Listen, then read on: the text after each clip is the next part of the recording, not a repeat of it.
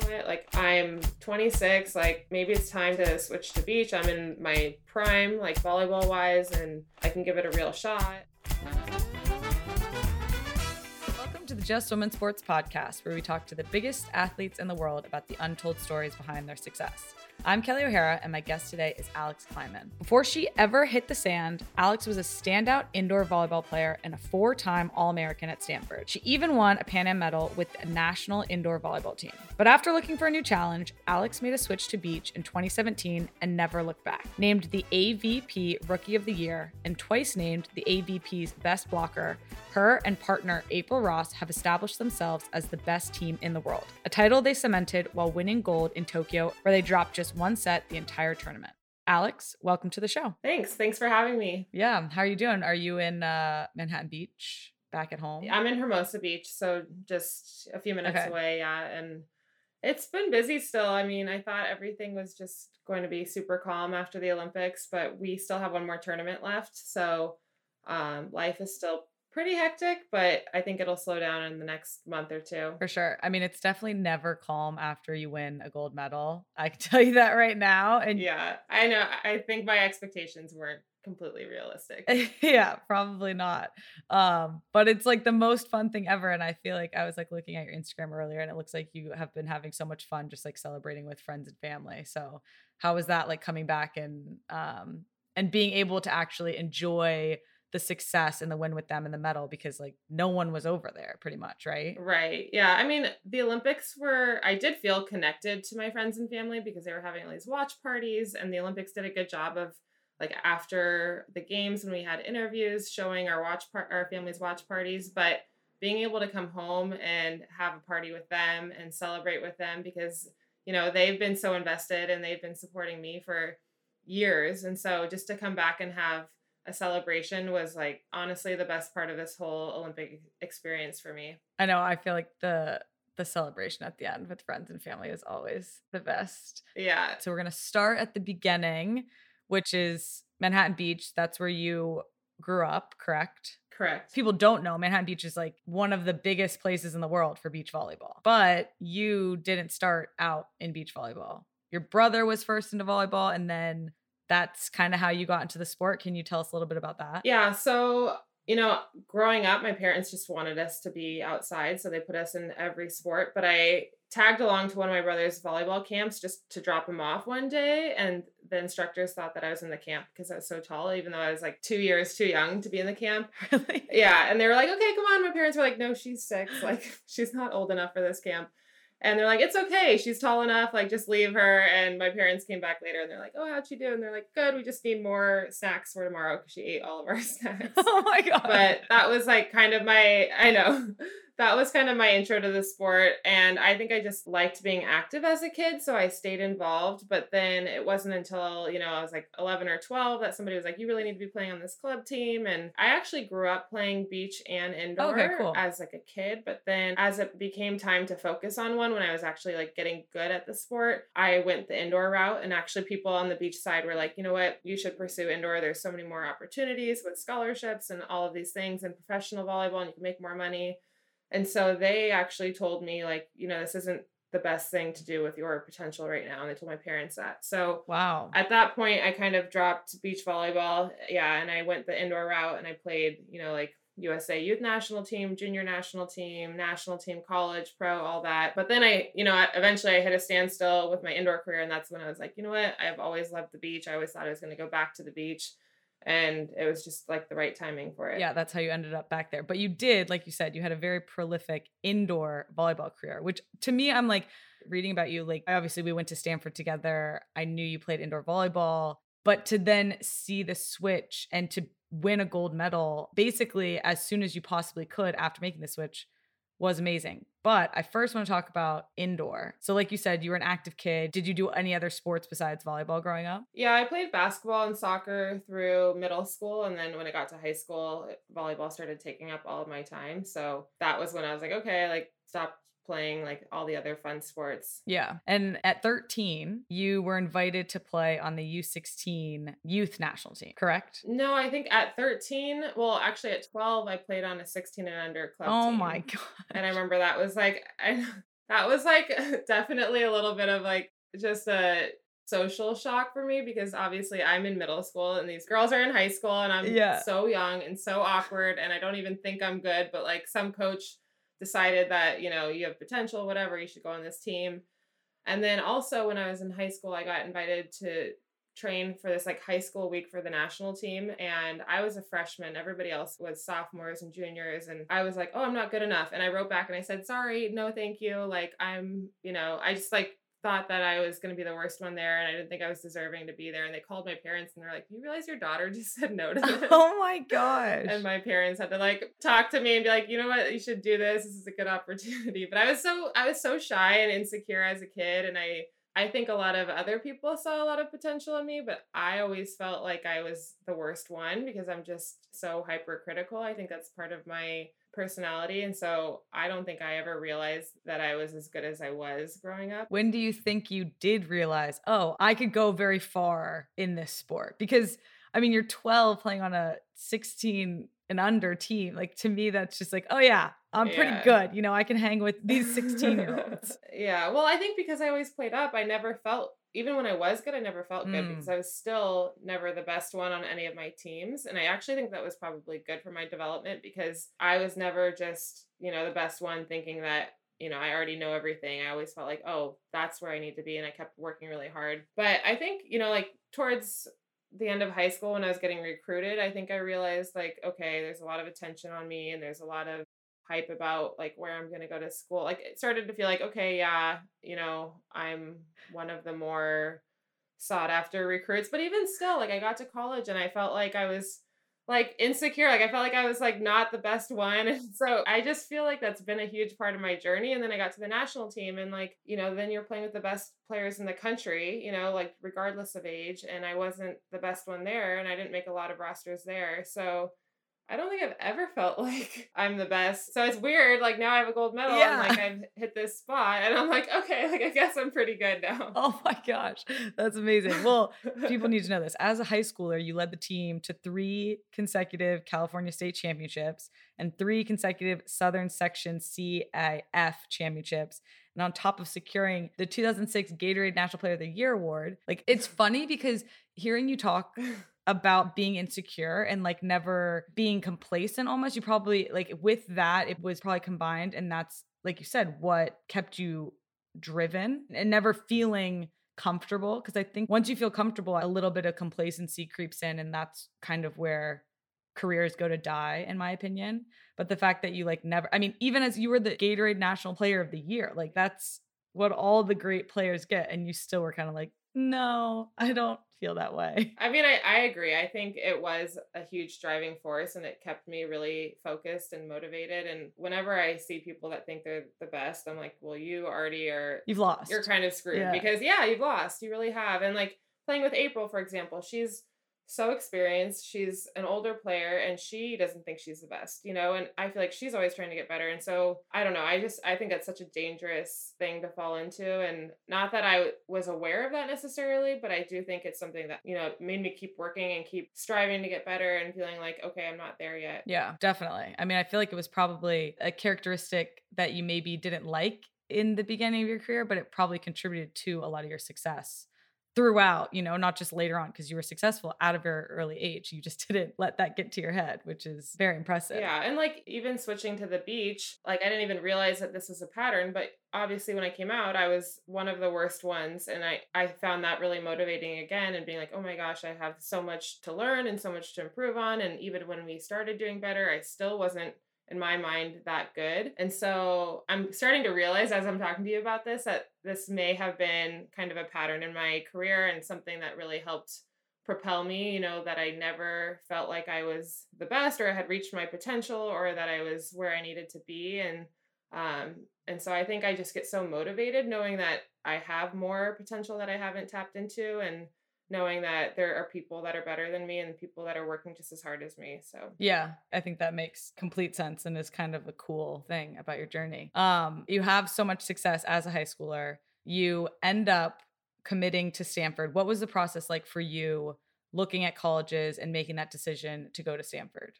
It was honestly overwhelming. I was able, I mean, I was lucky enough to have offers from some really great schools, and I looked at all of them and I was like, these are all great schools. How do I choose where I want to go to? And I was so young and I didn't know what I wanted to study yet. And I just, you know, they all had great volleyball programs. And so I went on five unofficial visits and I almost committed to Texas. And I remember I called my mom being like, oh, I'm going to commit to Texas. And she was a little uneasy about it. So I decided to go visit them all again and take my opposite parent that hadn't been to those visits with me.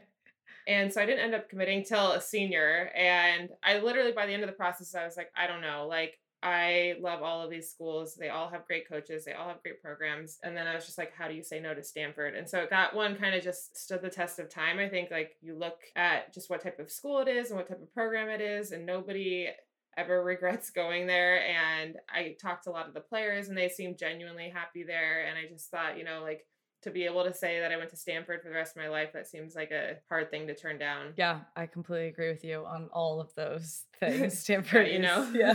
I've interviewed so many Stanford athletes on this podcast because it's just such an athletic powerhouse of a college. And it's cool to hear other athletes' experiences from Stanford. And it's all very similar in the sense of when we chose to commit, it's like you can't turn down Stanford. Like Stanford is Stanford. I mean, I'm sure people do, but yeah, it's a, obviously a fantastic school and their athletic program, like I said, amazing.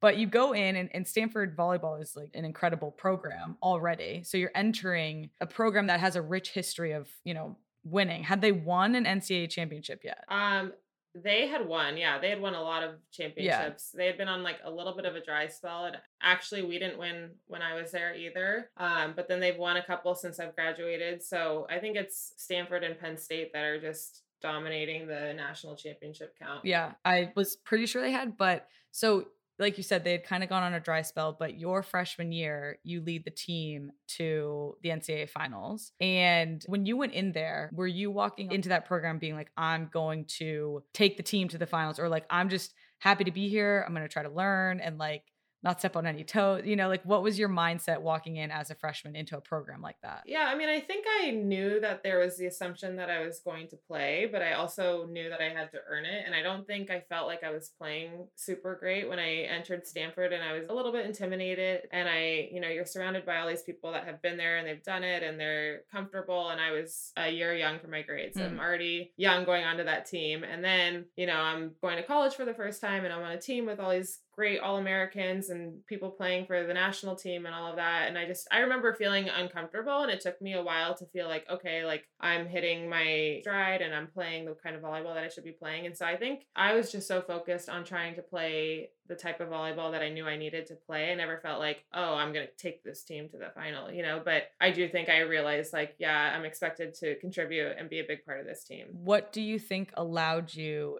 to get to a place where you could play your type of volleyball and not worry about everything else? You know, I think for me, confidence is a big part of playing well. And I think I'm not even sure, to be completely honest, that I ever felt like I fully tapped into my potential at Stanford. Mm. There's just certain factors, whether it was injuries or, you know, being young or inexperienced or all these different things where I just, I never felt like I quite got there. I would say my senior year was definitely the best volleyball that I played. But, you know, it just depends on how it lines up with, you know, which players you're playing with. Like my freshman and sophomore year, we had a crazy talented team with people that went on to play in the Olympics and looking back, like that was probably our best opportunity to win a national championship. But at the time, like I was definitely not playing my best volleyball. So it's just so many things have to align. And at the time, too, like Penn State had a crazy good team, too. So I don't know if I ever look back at Stanford and say, "Wow, I crushed it there." You know, like I I got better in my senior year. I definitely played my best volleyball, but I still like, yeah, I didn't feel like I was dominating by any means. Yeah. I mean, that makes sense. I feel like there's chapters of careers that it's like, "Oh, I was doing well, but you didn't feel your best." But like you said, your senior year, you did crush it. I'm just going to read some of the accolades 2010 Volleyball Magazine Player of the Year, Pac 10 Conference Player of the Year, four time All American, and all conference selection all four years. But you also notched yourself in Cardinal history as the second player in Stanford indoor volleyball history to surpass 2,000 career kills. The second player, that's crazy. Like there's only one other player. Yeah. So what happened senior year? Like were you just uh, had enough experience that you felt like, okay, I I do have a little bit of confidence. I can start playing the way I want to play. No, I mean, I, I definitely think I reached a certain level of health. I've been kind of injury ridden for a lot of my professional and collegiate career. And, you know, I was finally starting to feel healthy that off season. I put more time in the weight room than I ever had up until that point. And I actually trained with the Anaheim Ducks strength coach and I was lifting four times a week, which, you know, I was a pretty scrawny young volleyball player. So I was like actually really putting on muscle and getting strong and um, getting really healthy. And so I remember going into that season feeling like, you know, I am more prepared than I've ever been. And I really think that paid off. Like, I remember my hitting stats were way better that year. Like, the way that I prepared, I felt like I knew I'd put more work in than anybody. And I think that really translated to a lot of confidence on the court. Do you still, to this day, is lifting a big thing in your regimen? It is. I spend a lot of time at the gym, but it's definitely changed over the years. And like I said, I've been injured a lot and I've had shoulder surgery and I've had knee problems and I've had back problems. And honestly it wasn't until um 2020 really that it i had the biggest change because i so leading up to the olympics this is before the pandemic hit and i had the worst bone bruise in my knee to the point where before the pandemic hit, I wasn't even able to practice, and the Olympics were like five months away. And I'm seeing doctors, and I'm like, how am I going to get through the Olympics? I'm just going to have to take a cortisone shot and like try to numb the pain and all this stuff. Yeah. I was in an awful place physically. And the pandemic to me was a really big blessing in disguise volleyball wise obviously i would never wish the pandemic to happen but um, i was able to take a lot of time off while everyone else was forced to take time off but then i also was rehabbing and i got enough time for my bone bruise to finally start to mm. heal a bit and so then it really gave me time to get healthy that i wouldn't have had before the olympics so I got healthy and then I was able to improve even more on that. But it was during that time that I kind of had to reevaluate the way I was doing everything. I was like, okay, the way that I'm strength training is not working for my body. And I have a very unique body. I'm so tall and my limbs are so long. And so I actually ended up going to a different gym where they did like a full assessment on your body. They use these 360 cameras. They test your muscles and the imbalances and they analyze your mechanics and they really try to get to the root cause of why you have these injuries and it has been such a game changer for me like i actually really enjoy lifting now because i feel like i'm doing exercises that are right for my body not just like oh this is how everybody should lift and this is the way that athletes are supposed to lift and i felt like i was always doing exercises that didn't feel great on my body that i knew weren't really going to help me because of the pain that I was feeling or whatever. And so just to feel like I found a place now that um, feels very customized and it feels like it's tailored to what my body needs. That's been really rewarding. And I actually, you know, I've always spent a lot of time at the gym because I'm always trying to get healthy and I'm trying to get strong, but it's a different type of time that I'm putting in now and it's really rewarding. Yeah, I think that's incredible. And I also think it's fascinating how, as athletes, like our job is to be physically fit and our bodies are our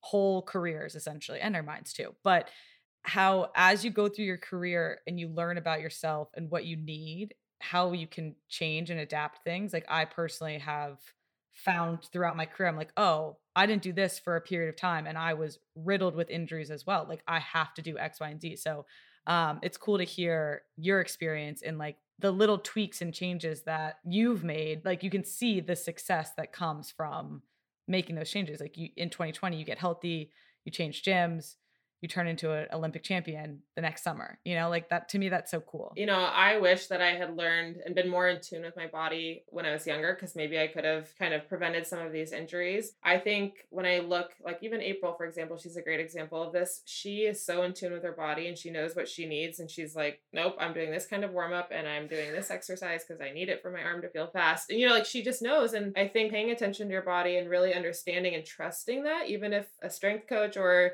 a team is like, hey, this is how you're supposed to lift, and this is how everyone's going to lift. I think, you know, understanding what works for your body, listening to your body, and like really sticking up for yourself is really important. And I, I feel like as soon as I started doing that, I felt these huge changes. And, you know, I just, yeah, I guess I would encourage like every other athlete, I don't care how young and healthy you feel, like if something feels right, listen to that. If something feels wrong, listen to that. I just think that's such an important part of longevity and, you know, being able to play for more than just a couple of years. If you want to make a living of this and if you want to play for 10 years or more professionally, like you have to figure out what works for your body. Yeah, absolutely. Couldn't have said it better. And I want to tell like the younger athletes, like, do everything you can to be at your best early on because you don't want to be trying to like make up for lost time later on, which we all feel. Totally. Don't go anywhere. We'll be right back after a quick break. So you crush your senior season at Stanford. You probably still don't feel like you're as good as you probably are. But what was going through your mind as that senior season was happening in terms of what your plans were post college with volleyball? Yeah, well, I remember my coach at the time, John Dunning, pulled me into his office and he was like, okay, so like, you know, what are you going to do after college? And I was like, well, obviously I'm going to play volleyball. Like, I didn't even know what that entailed, but I, I just knew that like volleyball was my plan. Uh-huh. And he's like, well, you know, you have to go abroad and you have to play professionally. I'm like, oh yeah, you know, like I was just young and kind of naive and I was enjoying college and very focused on that. So then, you know, I, that was the first time that I realized like, oh yeah, like I'm going to go and play professional volleyball like abroad. And so I got an agent and I still didn't really know, you know, like is this something that I'm going to want to do for 10 years or for a few years or um and I actually heard a lot of kind of not so great stories from girls on the national team being like, "Oh, I don't it sucks, you know, like all I do is watch TV shows at, at my apartment and they're playing in like Azerbaijan or Russia or like just countries that maybe there's not as much of a balance in life." And so I just kept hearing all these horror stories of playing abroad. And so I ended up signing in Italy and I was like, I just want to go somewhere where I'm going to have fun. And I remember getting there and I like, it was dark when I got in and the city didn't look that nice. And I called my mom and I was like, I don't even know if I'm going to like it, but like, whatever, I'm going to just if the team wants to fire me, they can fire me. I don't care. You know, like I just was young and immature. I woke up in the morning and the club director like picked me up, took me to this bank, which was like a sponsor, and there was a presentation in this town square that was gorgeous. And I like called my mom back and I was like, okay, like I think I was just grumpy and like jet lagged. Like this is amazing. But I did kind of have the attitude of like, I'm just gonna play the way that I want to play and play what feels true to me and doesn't resonate with them, then they can get rid of me. And I actually think it helped me kind of reach a new level because I felt like in college I was never fully comfortable or like 100% just feeling like, oh, I'm playing the way I want to play. And I think almost letting go when I was abroad and just being like, okay, I don't know how, if they're going to like me. So I'm just not even going to try. I'm just going to play my best and the way that I play the best. And I felt like it made me just find a whole nother love of volleyball again. And I, I really, I think, tapped into a whole nother level over there. And I ended up loving my experience. And I played three years in Italy and two in Brazil.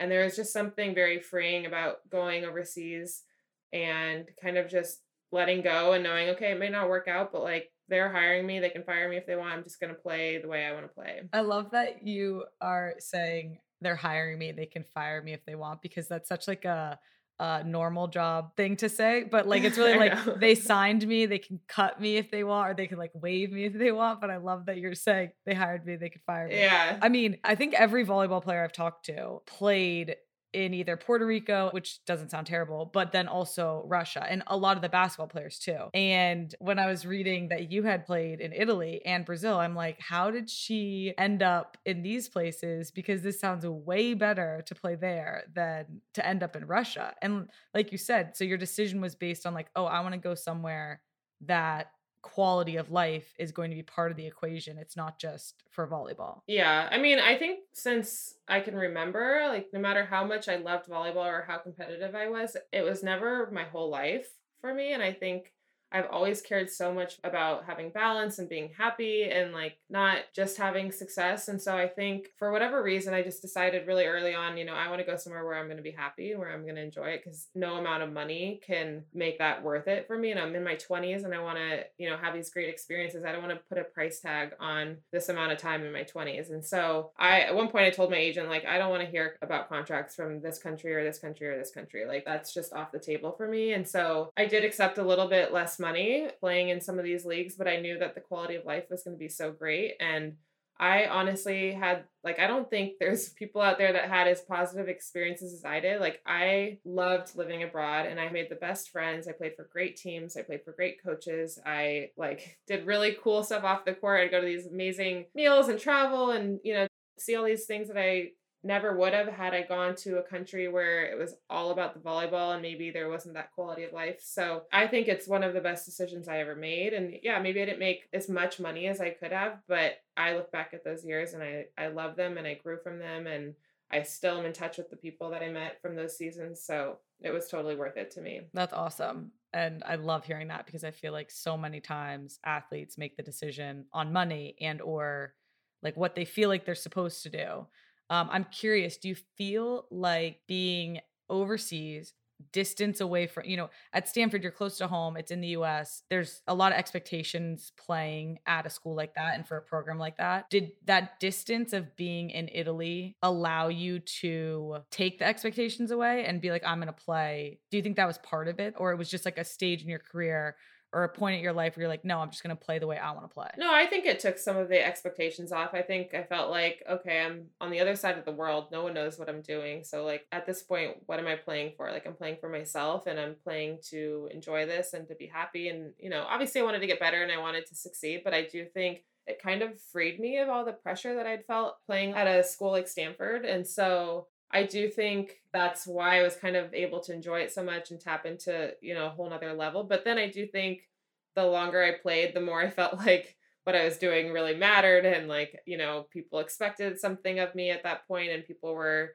you know, signing me and they knew that I could play at this level. So I had to play at this level. Um, and by the end, I, I think I felt a little bit more pressure, but I still knew at the end of the day, I'm like, no one really cares about what I'm doing in Brazil right now. You know, like I care and my team cares, but back home, like, nobody is like, oh my God, I can't believe she didn't win the Superliga, you know. So I just, I think it helped me put everything in perspective. Like, you know, this is my experience and like, it's not the end of the world if things don't go 100% according to plan. Yeah, makes sense. And at that time, so you obviously had left Stanford, you you played on the youth teams, you were playing with the national team throughout Stanford, right? Like you had been you were going in camps with the national team. Yeah. And then post college, you're playing professionally continuing to be in and out with the national team. What was that like for you? Because you kind of have touched on it in other interviews and how you were kind of struggling to find your role with the national team. How do you think that struggle affected you as a player, as a person, and in that period of time of your career? Yeah, I mean, the national team was really hard for me, and I'm sure you understand this, but like being on a team of, it's usually a team of 12 or rosters of 12, you're in a gym with 25. It's kind of a revolving door. It's like they're keeping stats all the time. If you aren't playing good, you're out of there. If you're, you play better, okay, you make this roster. But it just, to me, felt like a constant tryout. And I never felt like I truly found my role or I ever felt like I could be comfortable or have the freedom to make mistakes because I just felt like everything was always getting statted and it really kind of messed with my mental like just the mental side of my game and i never my whole life i felt like i was able to be free when i played and moving to the national team was the first time that i lost that and i remember calling my sister at one point i was a couple years out of college and i was like i don't even know if i like volleyball anymore like I'm not having fun. I don't feel free. And, you know, like what what's the point of all of this? And luckily, when I was going overseas, like I just was talking to you about, I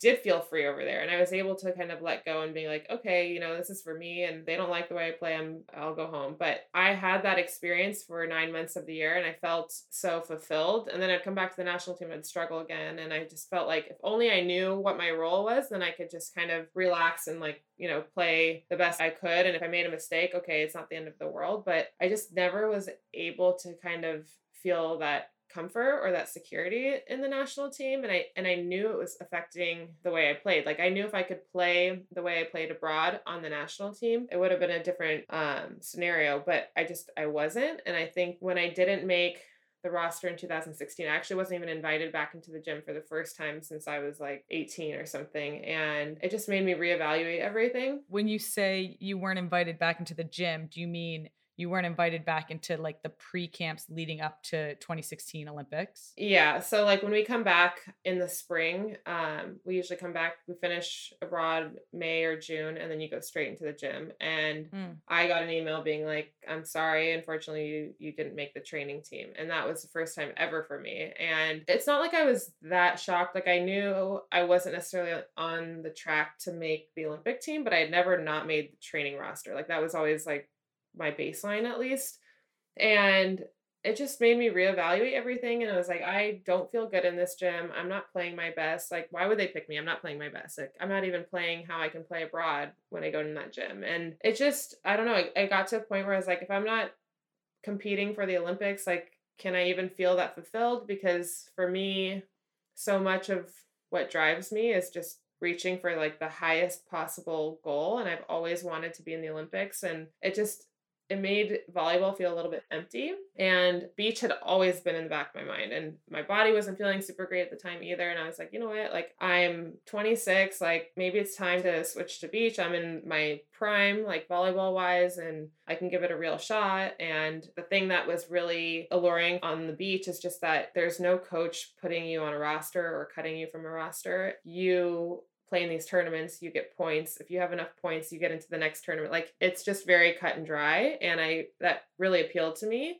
And I think at that point in my career, I was really craving just like having full responsibility over my career. And if I lost, I knew it was on me. But if I won it, I knew that nobody could take that opportunity to play in these tournaments away from me. And so I made the leap. And I remember everyone was like, no, give the national team another shot. Like, you're still playing so great. Like, you can make the next one.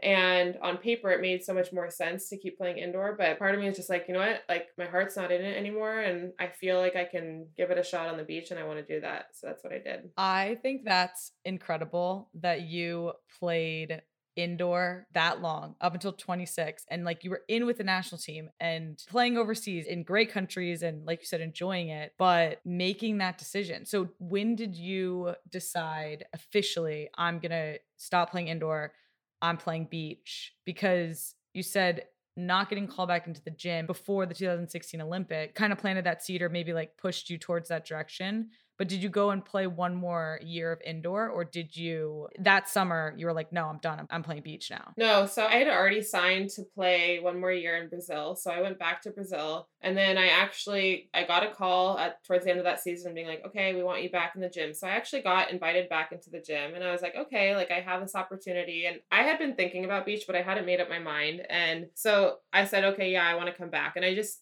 I knew that I needed to say yes and think on it a little bit more because once you say no to the national team coach, you're kind of just like, it's hard to get back in. So I was like, okay, I'm going to say yes and I'm going to think about it. You had done that earlier when you were a teenager. You had declined your invite to that camp. so it wouldn't have been your first time. I know. Oh, man. anyway, so I knew I had this chance to go back into the gym. And I actually, this is also another crazy thing, is I made my biggest contract the year before I quit. So like my salary was going up and up and up every year. It's not like I was making good money and and then now I'm like trying to hang on to this and not making as much money and playing for bad teams. Like I played for a great team in Brazil. I made the most money I'd ever made. Um, I had been invited back into the gym, but I think there was part of me that was like, okay, let's look at this realistically. Like, are you going to be able to all of a sudden play this way that you've been trying to play, but it's been hard for you in that gym and it just i never felt truly like myself or like my best version of myself and the thing that's really cool about beach is that it's just you and a teammate and a coach and everybody's going after the same goal so your teammate wants you to do your best, right? Like yeah. they want you to be succeeding because that's how they're going to succeed. And the coach, you hire that coach. So first of all, if you don't like the coach, you can get rid of him. You can fire but him. Then they're trying to help you play your best. Yeah, which is really cool. um, we never did it, yeah. but you know, like it was a really cool, nurturing environment that I'd never been in because on the national team, as much as people say that they're cheering for you and hoping that you're going to succeed, like everybody's out for themselves. You know, I have to, in order for me to make a roster, someone else has to not make a roster. And so it's very cutthroat. And I think everybody knew that, you know, people are only looking out for themselves. And it just, it wasn't like it didn't have the magic of the environment that I had on the beach. Like it just felt like we were all so in it together and everybody was on the same page and everybody wanted the same thing. And it felt like everyone was genuinely trying to get me to be my best and play my best. And I think that's why I really thrived. That makes total sense. And like you said, it is as much as every team sport. I think it's more so national team where it's everyone should be wanting everyone else to do well because that means the team's going to do well. But at the end of the day, national team is so cutthroat. Like you said, even with volleyball, it's a revolving door. You can get cut, people can be brought in. So it does make it way more intense and way more selfish, I think, as athletes. But I guess I never really thought about how beach volleyball, it's like just you and your partner and your coach, and you all want the same thing. And like no one's coming for your spot. It's just like you guys have to succeed. Yeah. And like you probably felt this playing abroad. When you get signed to a team, they pretty much know that you're going to play. Like they're, they get a certain amount of foreigners. They know that, okay, we're paying you this chunk of money and they're going to be our starting whatever position you are. And so that gave me a little bit of comfort going abroad, being like, okay, I have this role basically picked out for me, you know, and like they know that I'm going to be the starting outside hitter and I'm getting brought over there to play. And so I think that gave me some comfort, you know, like I was like, okay, you know, I know I have to earn the spot. I know I have to play well, but they're signing me because they like the way that I play and they anticipate that I'm going to play a big role for them. But for the national team, it's not like that. You know, like it's the best of the best everywhere. And nobody is necessarily promising you a spot or saying, I see that you're going to play this role. It was like, okay, well, depends on how you play. And if you don't play good enough, then forget it. A big part of the JWS podcast is to celebrate women, especially those who boldly draw new lines to create new and improved playing fields both on and off the pitch. This season, we've teamed up with our presenting sponsor, Wix, to share the inspiring stories of the female entrepreneurs and business leaders that are not only changing the game, but are also Wix clients. Today, we're introducing you to a woman we should all get to know Mayssa Chehata. Mayssa is a lifelong candy lover who set out on a mission to remove all the restrictions on indulging in your favorite candy. After teaming up with a chef to design the treats, then putting her own spin on the brand marketing, Mayssa launched Behave, a brand dedicated to letting you indulge. Behave launched their first line of sweet and sour gummies in the summer of 2020. Finally, a candy with low sugar, low net carb, and all natural ingredients that let you feel good about indulging. On the road to starting Behave, Mayssa's journey began in brand partnership and business development roles at places such as NFL, Uber, Daily Harvest, and SoulCycle. And while she's not building the next generation of treats, you can find her moonlighting as a DJ. As Mayssa would say, in both life and in business, go ahead and eat the whole bag. Tune in next week for more stories like Mayssa's in business, in sport, and beyond. How did people take your decision to switch? Like, were people shocked? Were, was it, did you make an announcement? Like, what did you do when you finally made that decision and actually entered your first beach volleyball tournament? Yeah, no, I, I didn't pull LeBron. I did not make an announcement. I also, I, okay. like, I don't think I felt relevant enough even to make an announcement. It was kind of just like, you know what, I'm going to go do this and we'll see how it goes. And I remember being like, oh, I'm going to take a few months off after my last indoor season and kind of just rest for a little bit and enjoy the time off. But somebody had invited me to join their practice. I think somebody backed out at the last second or whatever. So I was like home for a few days and I jumped into practice by the end of the practice, someone was like, Hey, want to play in this tournament with me this weekend? And I was like, Sure. So within a few days, I signed up for an AVP tournament. Didn't know what I was doing whatsoever. We played in the qualifier. We actually got through the qualifier and into the main draw. I think I got like a seventh my first tournament, but it was such bad volleyball. Like, seventh doesn't sound that bad, but when I look back, I'm like, Oh my God, I feel so bad for my partner because she just really had to carry the load. But I kind of just dove in and I'm so glad that I did because I think I knew that I wasn't great. Like I felt the freedom to make mistakes, which I think as I'm talking to you, realizing this is a big theme for me, like feeling the freedom to kind of fail a little bit and know that I'm not the best. Like I think it was just really refreshing for me. And I was like, okay, I'm just to play and I'm to do my best. And I'm not the best right now. And whatever, it is what it is. And so I just slowly you know got better and better and better but then once i paired up with april that's when i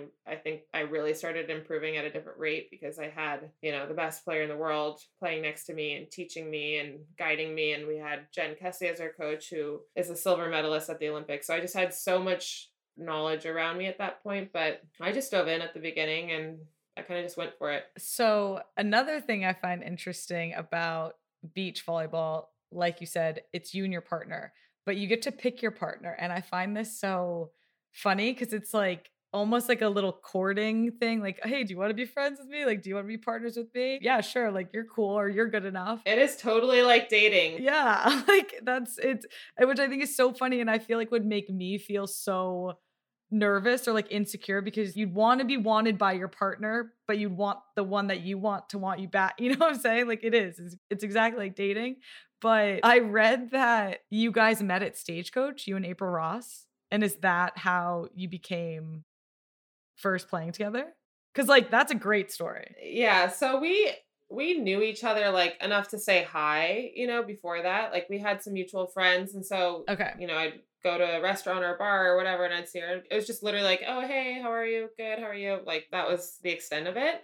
Um, and then we were at Stagecoach, and like I said, we had some mutual friends, and we both had a few drinks. And at one point, she comes up to me, and her and Kerri had just broken up, and so she was like, "Hey, you know, like I see you're playing beach volleyball. Like I'm gonna need a partner for for Tokyo." And I was like, looking at her like I suck at beach volleyball right now. Like, why are you talking to me about this? And so I'm like, okay, like yeah, sure. And she's like, no, like you need to get better first. And I was like, oh yeah, I mean, I know that. Oh, right, right. Then the next morning, I- I was like, did I just have too many drinks? Do I actually remember what went on? Did I like was this real? And it was, and you know, it was really motivating because I was like, okay, if I get better, she is willing to like consider playing with me. And that was the start of this whole discussion. And so it's funny, we've told the story so many times. And after the Olympic stagecoach reached out and they're like, okay, like we're gonna take care of you guys next summer because it's just we've been talking and we don't even say it like, oh come on, give us tickets or anything like that. But Yeah. we've talked about it so much and it's it's an amazing start to this whole story. Oh my gosh. Okay, so at what point did April say, "All right, Alix, you're good enough. Like we can be partners." So I trained with her for like three days in a row. Jen Kessy, who she had in mind to be her coach at the time, kind of ran us through a practice. And, you know, I was still super raw at the time. I think there's not that many beach players that kind of have my like profile. Like I'm very tall, but I'm pretty well rounded in terms of my skill because I played outside hitter and indoor. And so I know that she trained with a few other players and kind of, you know, went back and forth. And people don't realize this, but it was a huge risk for her to take me as her, her partner. Not even just because I wasn't very developed, but because on the beach, you need entry points. Like it's Mm. just, it's how the system works. And I had zero.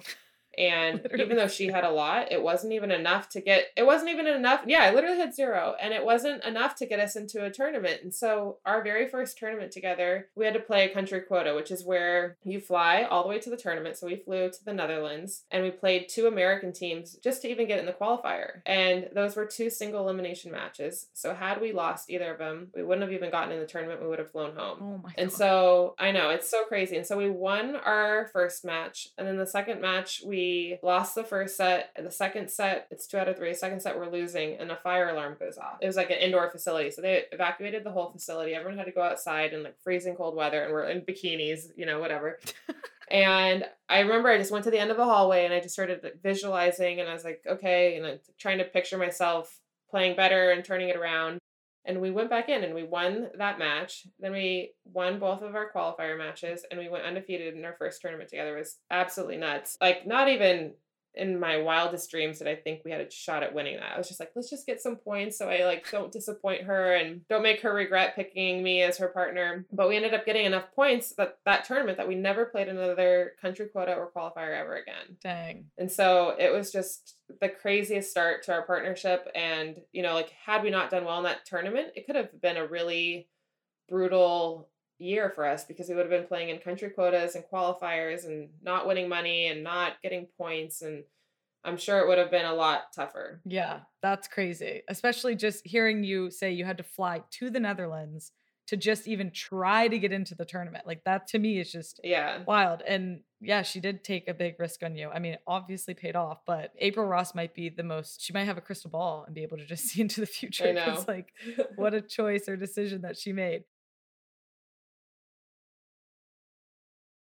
What do you think was the biggest adjustment you had to make from indoor to beach? in a very general sense, I think it was learning to read the game more and like to learn to strategize myself. I think on the indoor side, it's such a game of speed and power, and your coach is always telling you the game plan and telling you what your job is, and you're just trying to go out there and do your job. But when you play beach, there's so much more open court, and so there's so many different ways to approach the game and to try to, you know, beat a team. And so I think I, even though like you have a coach, when you play internationally, first of all, your coach can't coach you at all during the match. So they warm you up and then they go So sit in the stands. I know it's so crazy. And at first I was like, this is so dumb. Like no other sport does this, but I actually really love it. And it makes you have to be really accountable for what you're doing on the court and have to problem solve. So it's like, okay, this is our game plan, but now it's not, you know, going according to plan. What do we do? And you have to be able to figure out, like, okay, this is what's working, this is what's not working. How are we going to evolve from this? How, what are we going to change? What are we going to do differently to try to turn this game around? And so I think I had kind of been programmed to just do my job indoor and kind of just not that I wasn't able to understand what was happening in the game, but like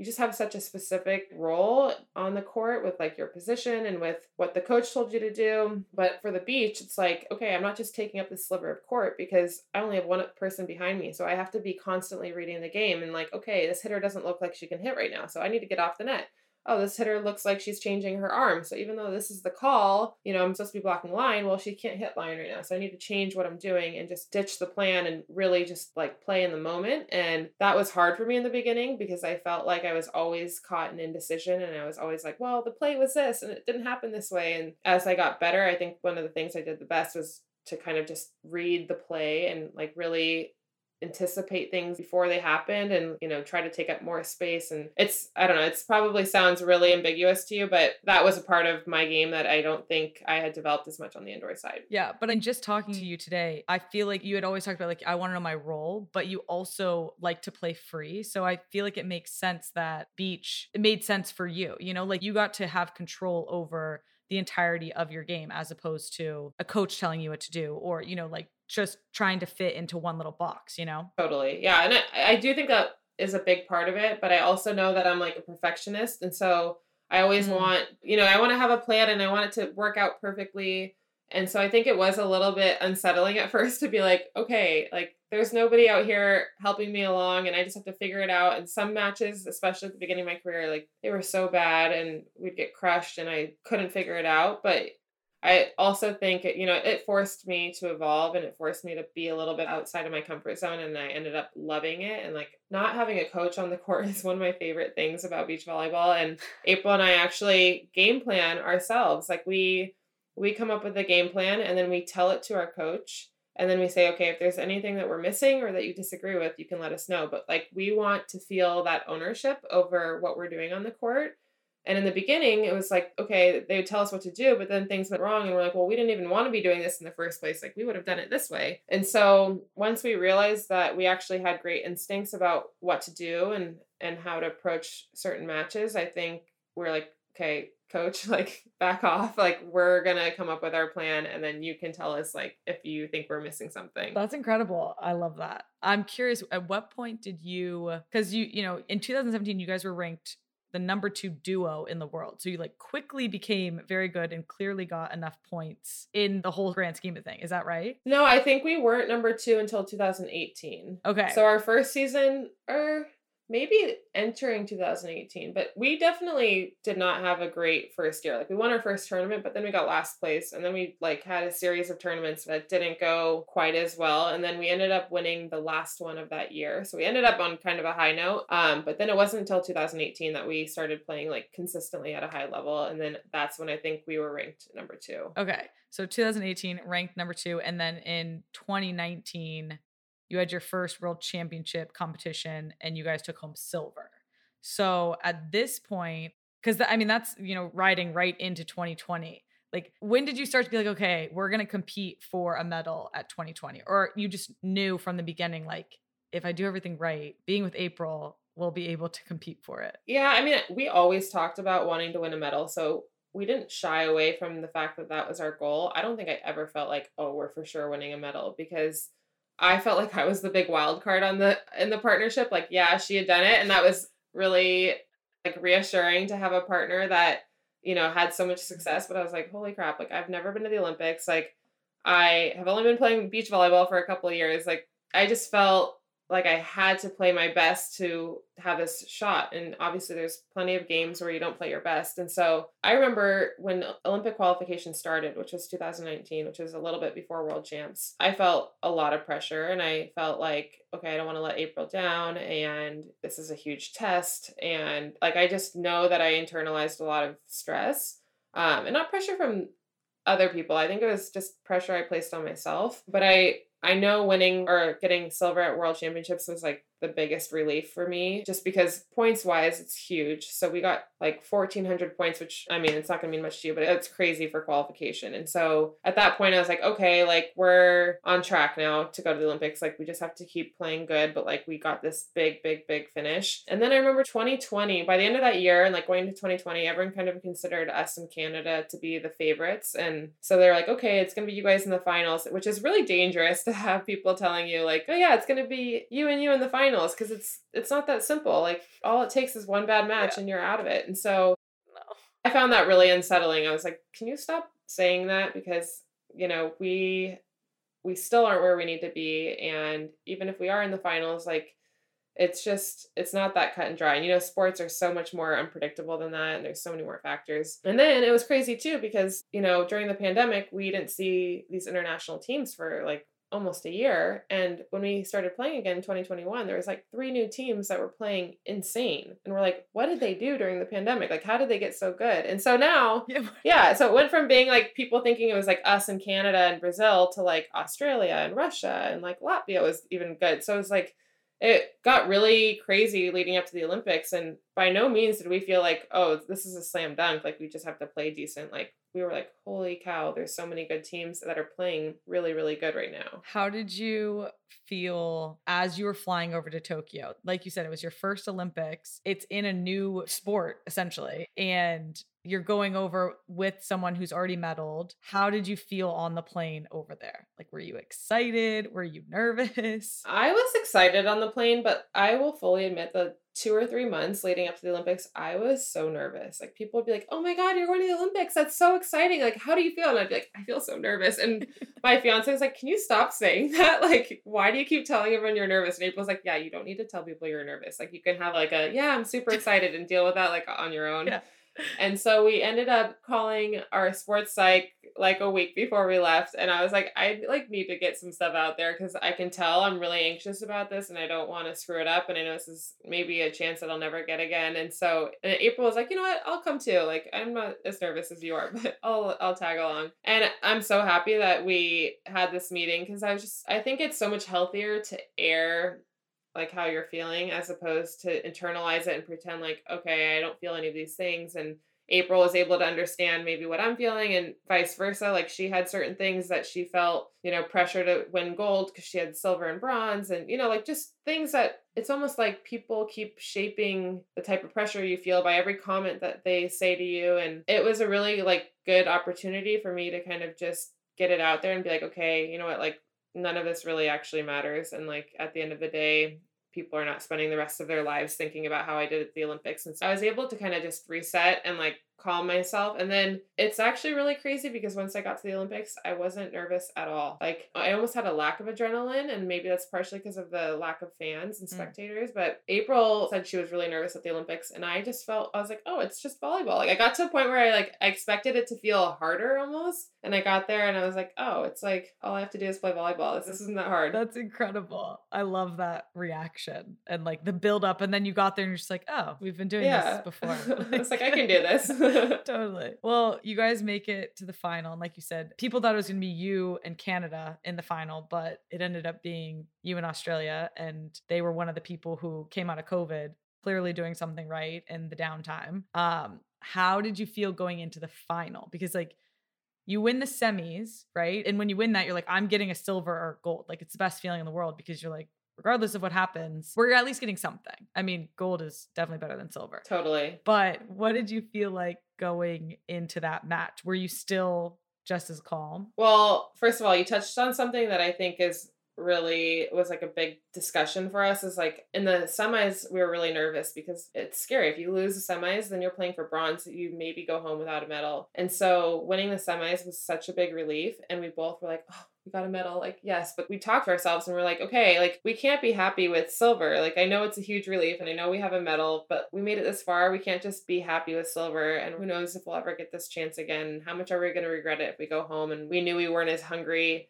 in the final because we felt a little complacent or something. And April was saying too that when she got silver, when they made it, she's like, I just felt so happy that we were in the finals that I felt like I maybe I didn't fight mm-hmm. as mm. hard as I could have. And so we tried to work it up in our minds like okay if we lose this match we're not getting a medal we tried to kind of create that reality or scenario for us. And I am so grateful that we did because I do think we had this sense of kind of desperation out there. Not like desperation, but just like, okay, we have to win this. It's mm-hmm. not like, oh, we got our medal, cool. Like silver or gold, they're both great. But then, like you said, like we had struggled with Australia. They were playing amazing. They run a really unique system that you hardly ever see. So it's a really uncomfortable way of playing. And we were actually two and three going into that match. So we had lost more times than we had won against them. Dang. And we kind of crafted a different game plan than we had ever used against them, which relied a lot on our serving. And, you know, even if you say oh, we want to serve really tough, like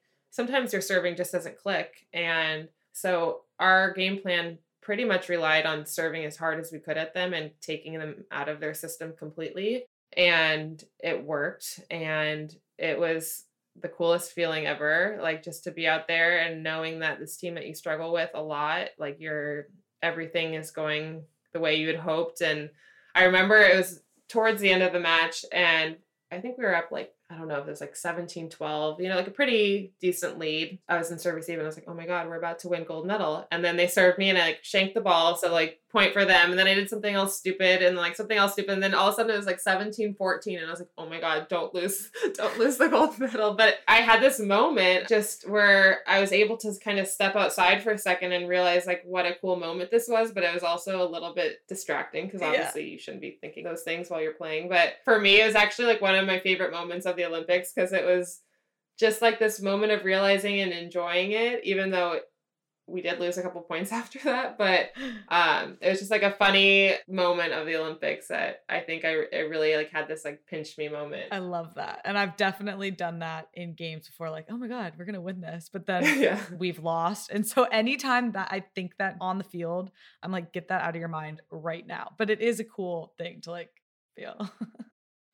Which is hilarious that you felt that and then dropped some points. Yeah. So you you win gold. Like yeah. how did it feel to have a medal, your first medal ever, be gold, to be placed around your neck and like to be standing next to April who took a chance on you and to know that you made this really hard decision just a couple years ago and you are now at the pinnacle of your sport essentially. Yeah i mean there was a lot of disbelief. Like we just kept looking at each other like oh my god i can't believe we won gold. And especially for me you know i had gone through a, quite a lot of failure on the national team leading up to the beach and so there was a part of me that was just like you know can this really happen? And can this really turn out as good as i'm hoping and dreaming and thinking that it will. And, you know, as athletes, it's so hard to finish first. Like, only one team does. And there's a lot of great athletes and teams that, you know, are so close, but there can only be one, you know? And so I knew, even though we were really good and even though we were playing well, like, it's really, really freaking hard to win gold. And just the fact that everything fell into place and that everything went our way, like it was crazy. And I remember getting interviewed after the match and we are doing our little press thing. And I just kept being like, oh my God, like we won, you know, like there's just so much disbelief. And even in the weeks after at home, sometimes I have to be like, oh my God, I won a gold medal. Like that's, that's sick. But, um, I don't even know if it has fully sunk in yet, and it's been a couple months. I love that. That is a great way to sum it up. It really is just like, oh, this is so cool. You know, like you just, it's like a, you're like a little kid yeah. with a dream that you actually achieved, which is, I think, amazing. So, do you have any good stories from like celebrating the gold medal? Yeah. So, after we won, obviously, there were no fans, no family, no friends, no nothing, but we had such a great crew. Like our USA staff, they're awesome, and we actually really love being around them and they were were all so great at their job and so you know they were basically slaving away behind the scenes for us for the last few months and even at tokyo it's like 100 degrees and they're you know like collecting our saliva and turning it in for covid tests and just doing like unglamorous jobs yeah. and so it was really fun for us to be able to celebrate with them and somebody tracked down a couple of bottles of whiskey from like outside the bubble and we nice. went in one of the rooms in the village and we just were like telling stories for like a few hours then we had to go do some press and we met back up at their hotel. We took a, a shuttle back to the village at 6 a.m like we just stayed up all night all morning just telling stories and laughing and that was like probably one of my favorite moments from the olympics. I love that. People don't realize like everyone sees the athletes win but the staff i mean our staff's too is just like incredible and the amount that they do behind the scenes is just I don't think people would realize how much goes in and how much sacrifice they put in for the success of the athlete. So that's cool. You're able to celebrate with them. Yeah. And one thing, like when we were hanging out, like I just kept making all of the staff wear my medal. I was like, listen, I'm gonna have the rest of my life to wear this medal. Yeah. Like you guys deserve to like feel this and you helped us and you were so instrumental. And at first they were always like, No, it's okay, it's okay. And then once they put it on, like you could tell how cool they thought it was. They start taking selfies with like the medal. And it, that's been one of my favorite things too, is like even coming home at our party with my friends and family, I just I let everybody wear it. I'm like, you know what? Like this is their medal as much as it is mine. Like they've supported me and made this whole journey like so worth it. And so I love letting people put it on and seeing their face. And then at first they're always like, no, it's weird. Like I didn't win the medal, you did. And I'm like, no, like put it on. Like it's fun, whatever. And then they put it on, they're like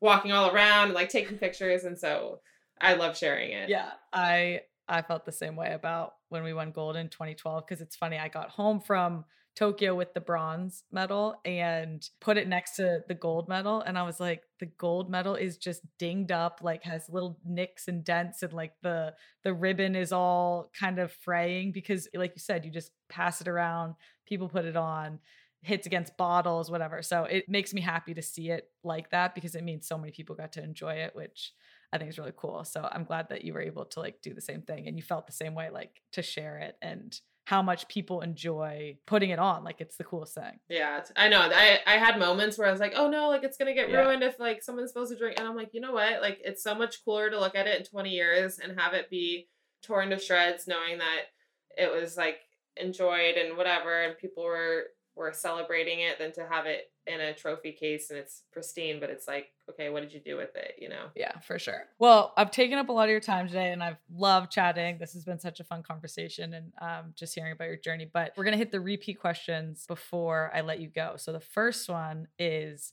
if you weren't playing volleyball, you would be dot, dot, dot. I would probably be doing something with food, like either a food photographer or a chef or something. I in my free time I'm always cooking and I'm always eating and people always say that my face doesn't truly light up until I'm talking about food. So I would say something like that. I love that. I love to cook too. We should cook sometime together. That'd be fun. we should. How do you take your coffee? Lately I've been doing an Americano with either like regular milk or almond milk. Okay. Um, but I also love a good cappuccino. Nice. I actually don't drink caffeine either, so it's always decaf. No way. Why not? I started doing it a couple years ago based off of some like studies with hormones and balancing hormones and it's just not that great for females to have a lot of caffeine and like I never drink coffee for the caffeine hit anyways. I just love the taste of it. And so I was like, okay, I don't need it to wake up. Like I just yeah, same. So I was like, why am I doing this to my body and like on your like insulin levels and all these different things it's not super great. So I just